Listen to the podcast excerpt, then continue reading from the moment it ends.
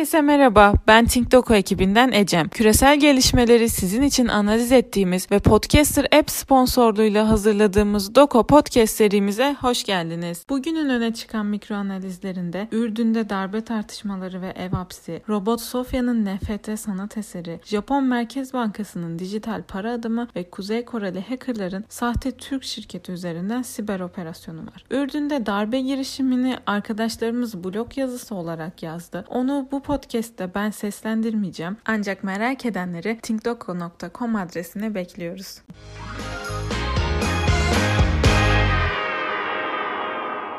İlk başlığımız Sofia'dan. Robot Sofia'nın yaptığı NFT sanat eseri 688 bin dolara alıcı buldu. NFT yani Non-Fungible Token benzersiz bir dijital öğeyi temsil eden ve blok zincirinde saklanan bir çeşit veri birimi olarak tanımlanıyor. Bu önemli çünkü daha çok kripto paralar ile iltisaklandırdığımız blok zincir teknolojisinin hayatımızda birçok farklı alanda karşımıza çıkması bekleniyordu. Bununla birlikte sanat alanındaki tebarüzü de ayrıca ilgi çekici. Hali hazırda sermaye ile olan ilişkisi Orta Çağ Avrupa'sından dahi daha kısıtlayıcı ve geri bir şekilde seyreden modern sanat çevrelerinin bütün itirazlarına rağmen NFT'lerin sanat alanına girmesi, modern sanatı besleyen sermayenin modern sanatı besleme nedenlerini izale edebilir. Bu da blok zincir teknolojisine ve blok zincir ağlarına yönelik ciddi bir sermaye akışı anlamına gelecektir. Bunlarla birlikte blok zincir ağlarına yönelik artan sermaye akışı modern sanat odaklarına benzer bir şekilde NFT'lerin de kasıtlı olarak finansal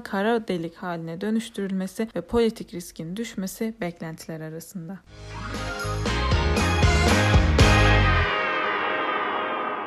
Japonya Merkez Bankası pazartesi günü kendi dijital para birimini üretme ve ihraç etme üzerine fizibilite incelemelerine başladı. Bankanın Mart 2022'ye kadar yapılacak denemelerin ilk aşamasında dijital para biriminin basılması, dağıtılması ve ödeme sisteminin kurulması için testlerin yürütülmesi planlanıyor. Sonraki aşamada ise daha detaylı fonksiyonların denetlenmesi için bir süreç yönetilecek. Bu fonksiyonlar arasında belirli bir teşekkülün sahip olabileceği dijital para miktarına limit koyulup koyulmaması da var. Merkeziyet gereksiz finans tartışmaların kripto ekonomiye damga vurduğu 2020 ve 2021 sürecinde merkez bankalarının kendi dijital paralarını çıkarma yoluna karşı adımlar atmaya başlandığı bilinen bir gerçek. Japonya Merkez Bankası da bu konvoya geç kalmadan katılma telaşında gibi görünüyor. Bunlarla birlikte merkez bankalarının 2021 boyunca dijital para denemelerini artırması, Çin'in bu çabalarda öncü rol üstlenmesi, kripto para birimleri ve dijital para birimleri arasında yeni etkileşim veya çatışmaların doğmasıyla politik risk riskin yükselmesi beklentiler arasında.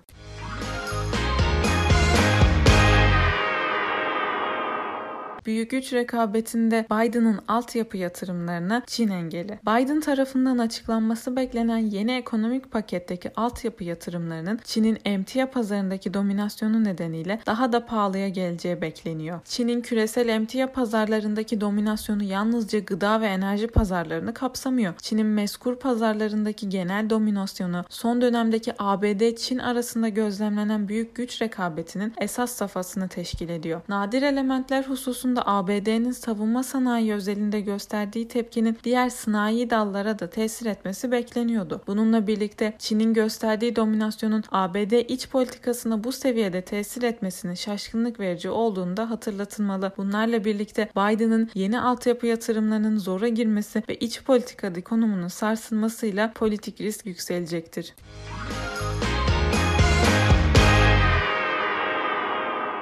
ABD'den devam edersek Biden kurumsal vergilerin artmasının ekonomiye zarar vermeyeceğini söyledi. ABD Başkanı John Biden hazırlandığı büyük altyapı yatırımlarını finanse etmek adına kurumsal firmalara yönelik vergilerin artırılmasını hedefleyen yasa tasarısını bu artışın ABD ekonomisine zarar vermeyeceğini iddia ederek savundu. Kurumsal firmalara yönelik vergilendirmenin her zaman bir tartışma konusu olduğu ABD'de Trump sonrasında gelecek herhangi bir demokrat iktidarın böyle bir adım atması bekleniyordu. Bununla birlikte birlikte hali hazırda emtia piyasasındaki Çin dominasyonu ve de piyasalardaki dolar fazlalığı düşünüldüğü zaman Biden'ın çözüm olarak kurumsal firmaları vergilendirmesi ABD kamuoyu tarafından isabetli görülmeyebilir. Dahası her şeye rağmen Biden'ın bu altyapı yatırımlarını sonuçlandıramaması demokratlara pahalıya mal olacak. Bununla birlikte elbet beklentilerimiz devam ediyor. İlk olarak Biden'ın altyapı yatırım paketinden vazgeçmesi yahut paketin fiyaskoyla sonuçlanması. ABD siyasetinde yükselen sağ popülizm, cumhuriyetçilerin ABD siyasetindeki ağırlıklarını arttırması ve yükselecek politik risk.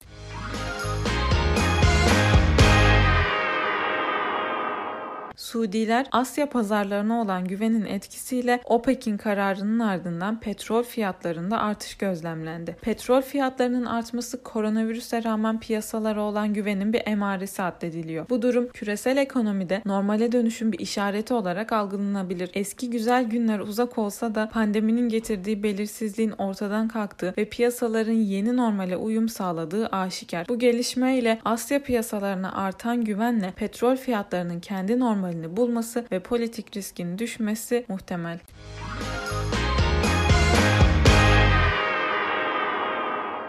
Son başlığımız ise siber güncesinden. Kuzey Koreli hackerlar sahte Türk şirketi üzerinden siber operasyonlar yürüttü. Google'daki siber güvenlik araştırmaları antivirüs ve siber güvenlik firması olarak görünen ve iş ilanı açmış gibi görünen iki sosyal medya hesabı tespit etti. Twitter ve LinkedIn üzerinden hesap açıp ilanlar veren hesapların küresel siber güvenlik uzmanlarını hedef aldığı belirlendi. Kuzey Koreli hackerlar Secure Elite adında siber güvenlik şirketiymiş gibi görünen ve müşterilerine siber güvenlik çözümleri ürettiklerini söyleyen sahte hesaplar üzerinden saldırılar yürüttü. Son zamanlarda Türkiye'yi oldukça sık hedef alan hackerlar finansal motivasyonlarına ulaşma amacıyla operasyonlarına hız verdiler. Devlet destekli olan gruplarsa siyasi motivasyonla bu faaliyetlerini yürütüyorlar. Kuzey Kore gibi siber tehdit aktörleri sahte sosyal medya hesapları üzerinden küresel dolandırıcılık operasyonlarında rol alıyor. Sahte şirketler üzerinden sahte hesaplarla özellikle Twitter ve LinkedIn gibi iş dünyasının yakından izlediği izlediği platformlar bu konuda kullanışlı araç oluyorlar. Bu anlamda gelecek dönemlerde de bu tarz girişimlerin olabileceği sadece Kuzey Kore devlet destekli hackerlar değil, finansal motivasyonları olan hacker gruplarının da küresel dolandırıcılık operasyonlarına başvurabilecekleri bekleniyor.